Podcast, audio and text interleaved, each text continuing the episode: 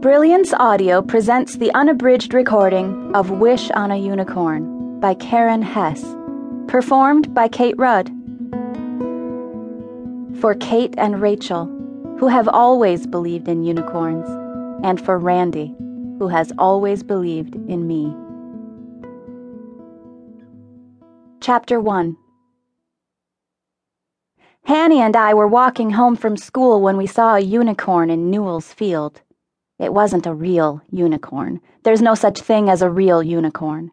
It was just a stuffed thing, propped up against the fence post.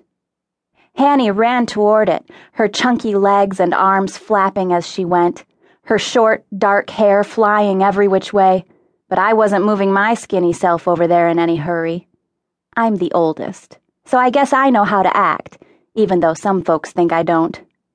Well, I know a thing or two and I sure know one of Brody Lawson's tricks before I get tied in a knot over it.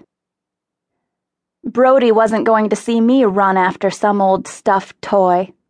I felt pretty sure he was out there, waiting and watching, looking for a chance to make my life miserable. Well, he'd be waiting a long time if I had anything to do with it. Hannie circled round the unicorn, which was leaning against the fence in the long, dry grass. It stood tall as Hannie's waist and was dingy white, like it had been dragged through the dust and back again. It real? Hannie asked, stroking its mane. Hannie's different from other kids. She looks normal enough, except one eye is bigger than the other, but she talks baby talk, even if she is nearly eight. So only Mama and me and my little brother Mooch can figure out what she's saying. Mama says Hannie's slow on account of she didn't get enough air to breathe when she was being born. Hannie's slow, all right. Mooch is almost two years younger, but he already knows more than Hannie does. He can even read a little. Hannie can't read her own name. All the other kids in her class can read some, but not Hannie. Mama says I have to look out for Hannie and Mooch and teach them a thing or two about this world. Mama doesn't know what a tall order that can be sometimes.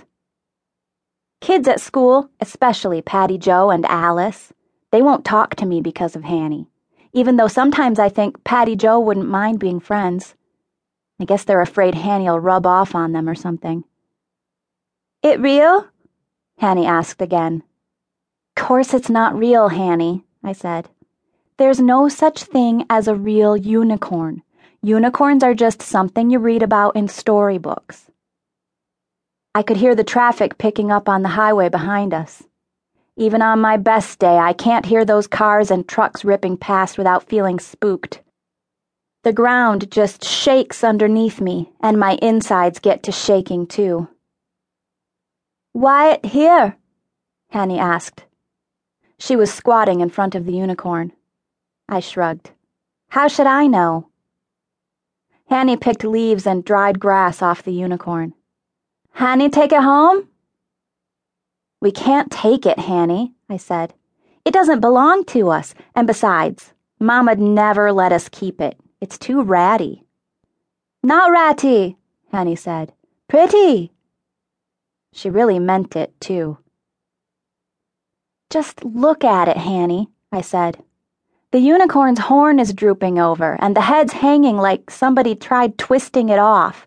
Mama won't even let it in the house. Mama might, Hannie said. Mags ask. Hannie's forever thinking I can do anything. Well, even if I can do most things, there are some things I cannot do, and one of those things is to talk Mama into keeping an old stuffed unicorn. I know Mama. She'd take one look at that old thing and toss it out faster than spoiled milk. Quit touching it, Hannie, I said. You're getting yourself filthy. She kept hugging it anyway. Hannie's unicorn, she said. Come on, leave it alone now. I'll race you home, Hannie. Loser clears dinner for a week.